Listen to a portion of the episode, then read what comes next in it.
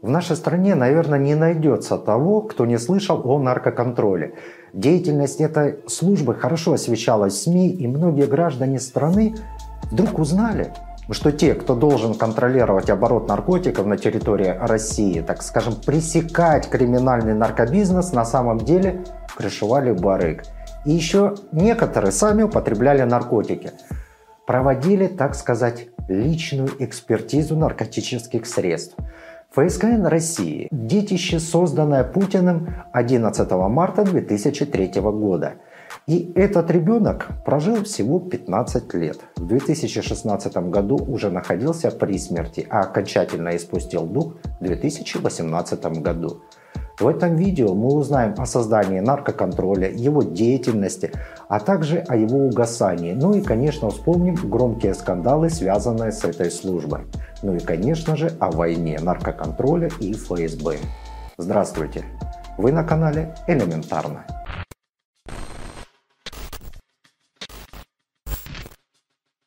В марте 2003 года создается самостоятельная структура, подчиненная президенту – Госнаркоконтроль России. Позднее это ведомство будет переименовано в Федеральную службу по контролю за оборотом наркотиков – ФСКН. Также в этом же 2003 году в июне происходит еще одно значительное событие. Значительное оно не только для правоохранителей, но и для предпринимателей, для бизнеса. Перестает существовать Федеральная служба налоговой полиции Российской Федерации. И вот с этого мы сегодня и начнем.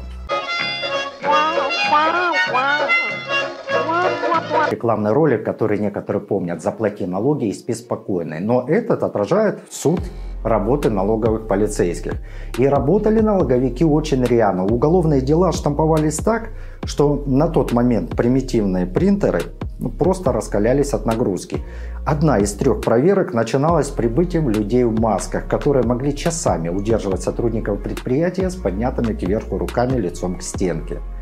Жену одного известного предпринимателя, миллиардера, и уже в будущем сенатора Лисовского при проверке фирмы продержали около часа у стены с поднятыми кверху руками, несмотря на то, что она была беременная.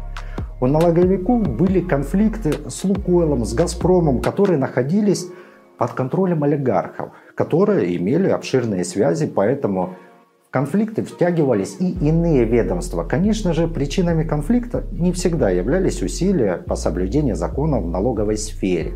Часто конфликты с крупными компаниями и монополистами на рынке возникали сугубо из-за финансовых желаний руководства ведомств получить материальные блага в обход бюджета.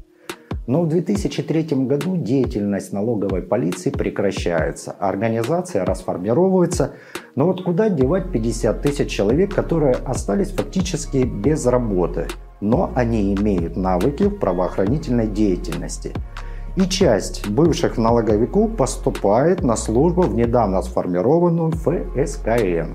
По сути, план Путина «не можешь побороть, то возглавь» начинает реализовываться. В то время и налоговая полиция становится уже не нужна, так как на все ключевые посты начинают расставляться друзья и соратники Путина. Денежный поток с ключевых предприятий берется просто под контроль. А вот проблема с наркотиками и масштабная наркомания не остается на прежнем уровне, а наоборот неумолимо растет. В этом городе все и вся знают, где купить наркотики. Даже очень далекие от этого мира люди. Потому что этот мир рядом – если у вас подъезд не запирается, то лестничная клетка не замечали, то и дело усыпано шприцами.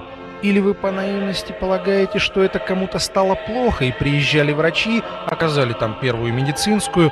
Вы ошибаетесь. То есть и врачи сюда могли, конечно, приехать, но плохо таким пациентам становится не от какой-то болезни, потому что наркомания это не болезнь, а именно мания. Мания, оцепенение. Я вот здесь вот живу в этом поселке невозможно. Каждый день тропы, протоптанные тропы наркоманов, молодых парней. От 15, даже от 12 лет до 20, до 25 лет. Постоянно ходят, вот в этот дом ходят, в другие дома ходят. Все это знают, все это видят. Здесь есть даже милицейские машины, я скажу вам номера, 197 номер, 198 номер. Э, они приезжают сюда, с инкассаторскими сумками забирают деньги. Вот в эти дома вот ходят. Не, все об этом знают. Естественно, что не может быть и речи, когда у ключевого игрока мировой политики внутри народ ходит обдолбанный наркотиками. На чью территорию практически свободно заходят караваны с героином, а торговля смертью происходит под прикрытием силовых структур. По сути, никакой верхушке власти невыгодна такая удручающая наркотическая обстановка в стране и хаос, который она производит вокруг. Это не та статья доходов, на которой стоит наживаться. Проще красть деньги с легального дохода. Но вот очень выгодно иметь коррумпированных генералов, которые, замазавшись, будут тихо сидеть на месте и исполнять все приказы, боясь папки с компроматом, которая спрятана где-то в шкафу. Поэтому для борьбы с нелегальным оборотом наркотиков создали новую службу ФСКН, куда начинают переходить лишившиеся работы бывшие налоговики. Но я больше склоняюсь, что создана она не столько для борьбы, сколько для того, чтобы просто установить контроль, так сказать, выдавить неподконтрольные банды с наркорынка. И народу же, конечно же, это преподносилось, что новая служба не только начнет бороться с незаконным оборотом наркотиков, но и почистит МВД от коррумпированных милиционеров, которые участвуют в деятельности наркоторговцев, так сказать, крышуют их. То есть можно будет таким образом убить двух зайцев. Бороться с наркотиками, а также одних натравить на других. Также, исходя из того, что ФСБ имеет э, своих агентов как внутри страны, так и за ее пределами, а МВД им ну, не составляет практически никакой конкуренции, а скорее боится ФСБ, то чекисты могут владеть фактически наркотрафиком из-за границы. А, как известно, наркобизнес имеет международные масштабы то наркоконтроль якобы способен контролировать ФСБ. Тем более, что ФСКН имеет возможность работать совместно с другими службами других государств. И новая служба получает в свое распоряжение не только оперативников, спецназ, следствие, но также свой экспертно-криминалистический центр. Руководить этой новой службой Путин назначает одного из своих ближайших соратников, первого заместителя директора ФСБ во времена, когда сам Путин возглавлял ФСБ, Виктора Черкесова. Черкесов прошел путь ФСБ от оперативника до начальника управления по Санкт-Петербургу и Ленобласти. Не остановившись на бывших налоговиках, постепенно служба начинает пополняться сильными кадрами из бывших сотрудников МВД и ФСБ. Черкесов взялся за организацию работы очень активно. К 2005 году появилась наработанная агентура, была сформирована методика и принципы работы. С каждым годом статистика улучшалась. Кремле считали деятельность наркоконтроля вполне эффективной. Однако быстро набирающая силу ведомства радовало не всех, так как в процессе работы стали появляться сведения о том, что отдельные сотрудники милиции и госбезопасности занимаются крышеванием наркоторговцев. Помимо этого происходили столкновения и в сфере разделения полномочий. Силовики стали просто конкурировать друг с другом. Наркополицейские не особо церемонились с агентурой МВД, проходясь по ним ну, практически катком. И раскручивая цепочку поставщиков, а не закрывали так, мелких дилеров, как это делала МВД для палочной системы. ФСКН, наращивая обороты, просто переставала хоть во что-то серьезное ставить МВД с их подразделением по контролю за незаконным оборотом наркотиков, ОБНОН. И старшим братьям из госбезопасности тоже не нравилось то, что за ними установлен негласный контроль со стороны ФСКН. Все происходящее не могло не привести к серьезным последствиям. И они, конечно же, не заставили себя долго ждать. И сам Виктор Черкесов стал одной из главных жертв в межведомственной войне. Началось все с дела о контрабанде, известного как «Дело трех китов». И несмотря на то, что дело расследовалось с 2000 года, а ФСКН создана в 2003 году, оперативники наркополиции успели поучаствовать в этом расследовании. Дело трех китов началось в сентябре 2000 года, когда таможенники Александр Волков и Марат Файзулин обнаружили, что в магазинах «Три кита» и «Грант» продается контрабандная мебель, которую возила подконтрольная предпринимателю Зуеву фирма «Лига Марс». Дело было передано в МВД следователю Павлу Зайцеву, который настолько бодро за него взялся, что скоро сам стал подследственным. В конце 2000 года Генпрокуратура по инициативе заместителя генпрокурора Юрия Бирюкова забирает дело себе и закрывает его, а вместо этого возбудило дело о превышении служебных полномочий в отношении Зайцева и таможенников Файзулина и Волкова. На суде таможенников оправдали, следователя Зайцева сперва тоже, но потом оправдавшая его судья была лишена судейского статуса. И Зайцев в итоге получил два года условно. Это судья вспоминает, что заместитель генпрокурора Беруков через руководство суда оказывал давление на ход разбирательства. А когда она отказалась сотрудничать с обвинением, то дело Зайцева у нее отобрали и отдали другому судье. Дело о контрабанде было вновь открыто после запроса депутата Юрия Щекочихина. Он же был журналистом весной 2003 года. Чтобы отделить китов от прокуроров, Путин пошел на беспрецедентный шаг, и дело было поручено независимому от прокуратуры следователю Андрею Лоскутову, а оперативное сопровождение генералу Александру Бульбову из Федеральной службы по контролю за оборотом наркотиков. То есть той службе, деятельность которой просто далека от экономических дел. Но, видимо, тогда доверить было больше некому. И позже ФСБ отомстит этому Бульбову за оперативное сопровождение этого дела. Также происходит убийство свидетелей. Отравлен сотрудник «Новой газеты», этот же депутат Юрий Щекочихин, занимавшийся журналистским расследованием дела трех китов. Главным пострадавшим у чекистов стал Юрий Заостровцев, заместитель директора ФСБ, начальник Департамента экономической безопасности. В сентябре 2001 года Юрий Заостровцев оказался в центре громкого скандала, известного как «Мебельное дело». Согласно опубликованной в прессе информации, одним из соучредителей фирм, обвинявшихся в занижении таможенных пошлин, был его отец Евгений Заостровцев, в то время как ФСБ активно противодействовала расследованию дела о контрабанде. Весной 2004 года выведен в действующий резерв с присвоением звания генерал-полковника. Пострадал он не особенно сильно. Менее чем через месяц после своей отставки Заостровцев был назначен первым заместителем председателя Внешэкономбанка. ФСКН же, занимаясь оперативным сопровождением мебельного дела, накапливала все больше и больше информации о том, кто из высокопоставленных чиновников был замешан в контрабанде и иной противозаконной деятельности – Часть информации полицейские успели реализовать и в результате чего постов лишились несколько генералов ФСБ.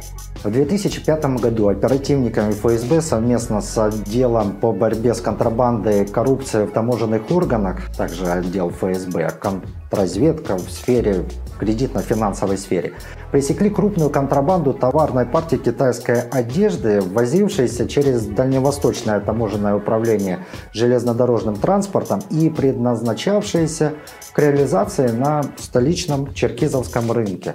В рамках уголовного дела, находившегося в производстве начальника управления по расследованию особо важных дел Следственного комитета при Генеральной прокуратуре Владимира Лысенко, Лысейко, под стражей оказались многие люди от клерков малоизвестных брокерских фирм до приморских чиновников. Лысейко Владимир Ануфриевич известен тем, что возглавлял следствие по первому делу против Ходорковского и Лебедева. В 1998 году именно он возбудил уголовное дело в отношении бывшего мэра Санкт-Петербурга Анатолия Собчака.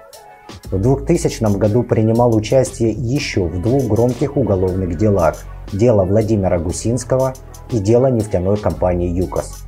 Также участвовал в уголовном преследовании сотрудников МВД и таможни, которые расследовали факты мебельной контрабанды компании «Три кита». Черкизовский рынок, считавшийся главной точкой сбыта дешевого импортного ширпотреба, принадлежал азербайджанскому миллиардеру Тельману Исмаилову, близкому другу тогдашнего мэра Москвы Юрия Лужкова, любителю роскошных приемов и большому благотворителю. В кругу хороших знакомых которых бизнесмен принимал в ресторане «Прага» на Новом Арбате, он любил бравировать близкими отношениями с руководством страны и без стеснения демонстрировал им совместные фотографии.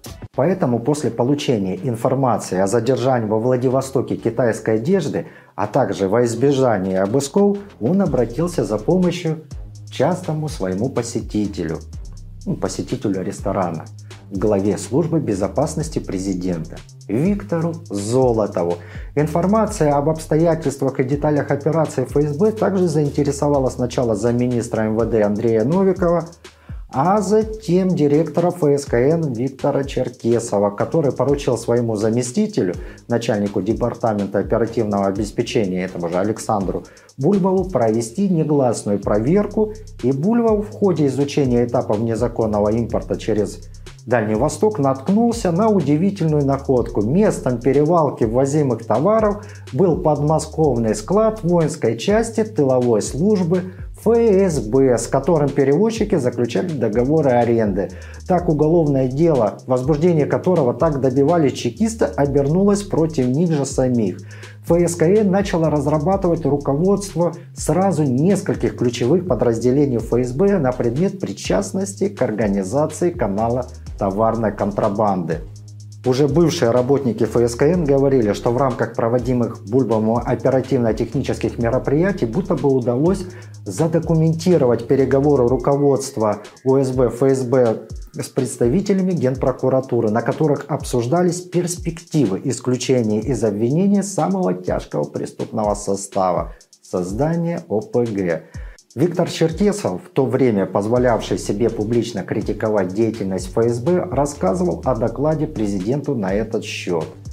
Какие факты он содержал, этот доклад, доподлинно неизвестно, но через несколько месяцев президентским указом был уволен ряд высокопоставленных генералов ФСБ. В их числе оказались начальник организационно-инспекторского управления Юрий Анисимов и начальник УСБ Сергей Шишин. Ну, последний получил должность вице-президента в банке ВТБ и вошел в совет директоров Роснефти. Никто не забыл, ничто не забыто.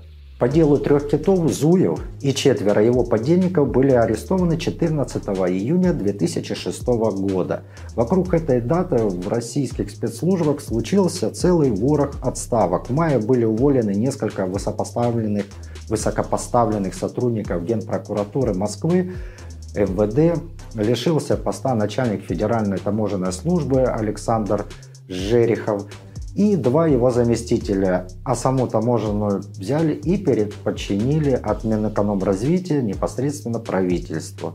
И также в июне ушел в отставку генпрокурор Владимир Устинов. В июле его зам Юрий Бирюков.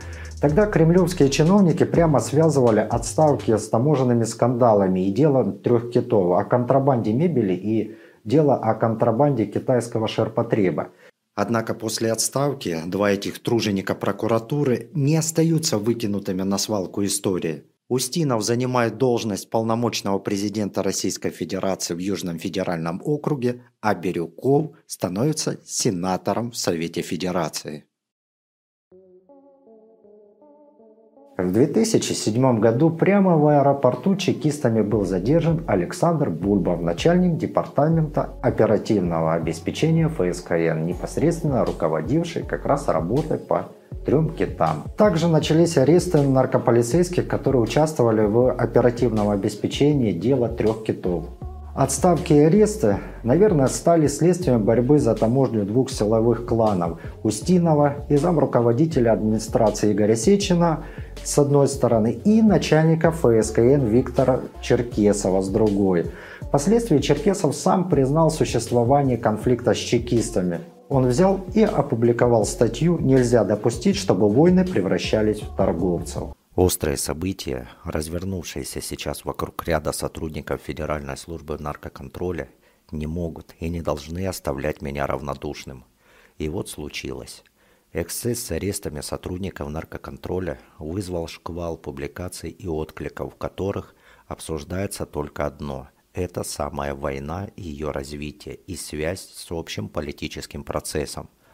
Подозрительность весьма сильна в нашем нынешнем обществе – Но я надеюсь, что она еще не превратилась в маниакальность, и эта масса компетентных и независимых публикаций не будет интерпретирована как происки ФСКН. Тот, кто не верит в наши этические ограничители, пусть хотя бы трезво оценит наши возможности. Почему одному из арестованных сотрудников ФСКН меняется совершение преступления по должности в период, когда он не только в этой должности не состоял, но и не существовало в природе ведомства, по которому эта должность установлена. Не выглядит ли противоречивым наличие в одном и том же документе данного уголовного дела утверждения о намерении подозреваемого скрыться от следствия и суда за границей и подробного описания его же телефонного разговора с женой в момент, когда в их московской квартире уже приступали к обыску – а он еще находился далеко за рубежом с загранпаспортом на руках. Чем еще, если не попытка скомпрометировать доказательства, собранные по делу о трех китах, объяснить факт производства обыска в квартире следователя, единственным служебным занятием которого в последние несколько лет было участие в работе бригады Генеральной прокуратуры России под руководством Владимира Лоскутова – с какой целью через государственное информационное агентство и интернет посылаются черные метки с обещаниями новых арестов сотрудникам ФСКН и даже называется их фамилии? Оставим в стороне вопросы морали, задумаемся над абсурдностью профессионально необъяснимой преждевременной утечки планов по задержанию потенциально опасных преступников – почему арестованные сотрудники наркоконтроля сгруппированы из числа тех, кто на законном основании по поручению Генеральной прокуратуры участвовал в расследовании резонансных уголовных дел о так называемых трех китах и китайской контрабанде. Они виновны в том, что расследовали, то есть исполняли свой долг, а когда возникнет необходимость новых расследований, что должны будут делать новые исполнители – бороться с преступностью или тянуть резину, понимая, чем может обернуться для них адекватное исполнение служебных обязанностей. Но вот такое откровение главы ФСКН Путин, видимо, вытерпеть просто не смог.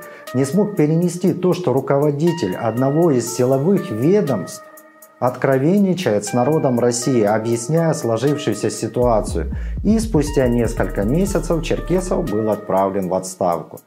Черкесов же, очевидно, просто надеялся привлечь внимание к происходящему, но получил совсем иной результат, чего ожидал. Некогда ближайший соратник потерял расположение Путина, посчитавшего, видимо, что происходящее в системе выносить на всеобщее обозрение просто неправильно. И якобы он даже посоветовал главе ФСКН выкинуть свои статьи на помойку – Некоторые издания подтверждали, что междоусобица в правоохранительной системе на самом деле была вызвана борьбой Игоря Сечина и Виктора Черкесова за влияние. И после отставки Черкесова на пост начальника ФСКН назначается Виктор Иванов. И с его приходом начинается падение ФСКН, наркоконтроль превращается просто в булькающее болото. Если о Черкесове многие отзывались положительно, чем отрицательно, то новый начальник был его полной противоположностью. Он был более похожим на чиновника, чемпиона по вылизыванию начальства. Жесткий, скрытный, нетерпимый к чужому мнению и весьма упрямый. Такое впечатление складывалось у его подчиненных. Также он был не очень гибкий и не принимал и не понимал новых методов. Можно сказать, что именно его заслугой было то, что торговля наркотиками просто расцвела в интернете. Иванов для Путина был совершенно не чужой человек. Как и Черкесов, он относился к ближайшему кругу нынешнего президента. Иванов отдал много лет службе в органах госбезопасности и работал с Путиным в петербургской мэрии. После был заместителем руководителя президентской администрации. Не исключено, что Путину на самом деле не нужны те, кто может противостоять ФСБ и не боится идти с чекистами в конфронтацию, так как опора Путина на посту президента, на мой взгляд, является именно ФСБ. Пресса неоднократно писала, что новый директор ФСКН был дружен с Юрием Заостровцем, который как раз покинул ФСБ из-за дела трех китов. В дальнейшем любое ведомство, столкнувшееся лбами с ФСБ, в итоге окажется проигравшим. Это МВД, таможенная служба, ФСИН, Следственный комитет и даже контрразведчики из ГРУ потерпят поражение. А Иванов, в свою очередь, начинает заставлять наркополицейских гнаться за палками, что приводит к тому, что сотрудники уже не напрягаются раскрывать крупные сети, оптовые поставки, и все больше начинает сводиться к задержанию мелких дилеров и потребителей. Также под прицел попадают качки, которые приобретают запрещенные препараты – да, еще слышно о задержании больших партий наркотиков, о международных операциях, проводимых сотрудниками ФСК. Но по мнению экспертов, они берут то, что дает им взять ФСБ и под контролем ФСБ. Сама же структура работает по накатанной, благодаря ранее созданному но развития уже нет. Новых методов борьбы не внедряется. Происходят э, скандалы с участием сотрудников наркополиции. 2 ноября 2013 года были обнаружены два сотрудника управления ФСКН, которые находились в тяжелейшем наркотическом опьянении.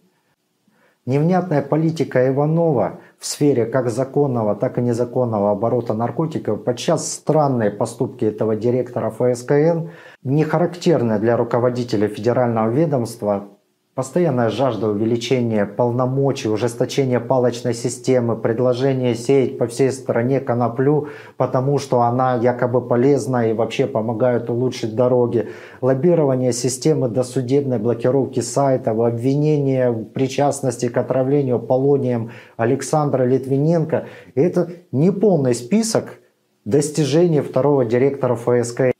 Если говорить о противостоянии наркополиции с МВД, то стоит отметить, что здесь все-таки не было какого-то принципиального конфликта. Отношения двух служб можно назвать конкуренцией. Эта конкуренция тоже не обходилась без жертв, но уже не таких масштабов и не затрагивала лиц столь высокого уровня. Количественно, если считать возбужденные дела по основным наркотическим статьям, МВД, конечно, перегоняло наркоконтроль. Однако ситуация в корне будет меняться, если смотреть на картину целиком. Во-первых, численность сотрудников и ресурсов у полиции была значительно выше, чем у ФСКН. Во-вторых, наркоконтроль специализировался на крупных оптовых партиях и, как правило, разрабатывал всю сеть от покупателя до поставщика, в то время как статистика МВД достигалась большей частью за счет задержания рядовых наркопотребителей и выявления таких одноэпизодных преступлений. При этом нужно понимать, что проводимая Виктором Ивановым политика усиления палочной системы также стала приводить к тому, что сотрудники ФСКН иной раз предпочитали Поставить себе очередную галочку в статистику, не прикладывая при этом сверхусилий. Например, задержать сотрудника аптеки или качка, решившего по случаю приобрести стероидные препараты. Это все же легче, чем наркосети распутывать. Особенно ярко эта тенденция появлялась уже ближе к ликвидации этой службы.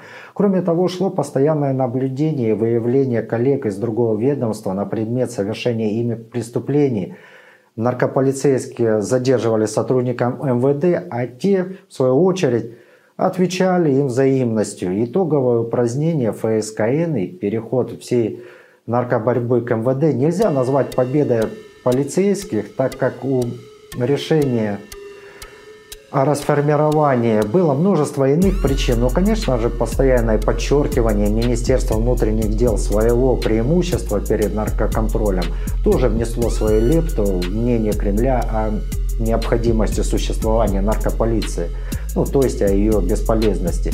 Если говорить об итогах противостояния ФСКН с другими силовыми ведомствами, необходимо отметить, что Никто из силовиков не получил решающей выгоды от упразднения этой службы. Но всем точно стало дышать легче, меньше контроля, больше не стоит опасаться, что тебя возьмут в разработку коллеги из другого ведомства. Во-вторых, конкуренция в правоохранительной системе никогда и никого из самих правоохранителей, конечно же, не радует. И в конечном итоге победа пришла к наркоторговцам. Поэтому ни одна из служб просто не способна бороться с закладчиками. Да и вообще складывается ощущение, что лаборатория находится под управлением самих этих служб. Если умирание наркоконтроля официально началось в 2016 году с указа президента ведомства, которое по закону должно было бороться с незаконным оборотом наркотиков, то упраздняя ФСКН, в том же году Путин своим указом создает Росгвардию, которая должна бороться уже не с незаконным оборотом наркотиков, а с несогласными с политикой власти гражданами. И опять во главу он ставит своего приближенного – Наверное, в Кремле решили, что не наркотики мешают властвовать, а именно неблагодарный народец, возмущенный тотальной коррупцией во всех вертикалях, сферах власти, как наверху, так и внизу. Народец, который начинает роптать, когда его грабят. Но... Родные мои, понимаю, как вам нелегко, но сейчас нужно еще потерпеть.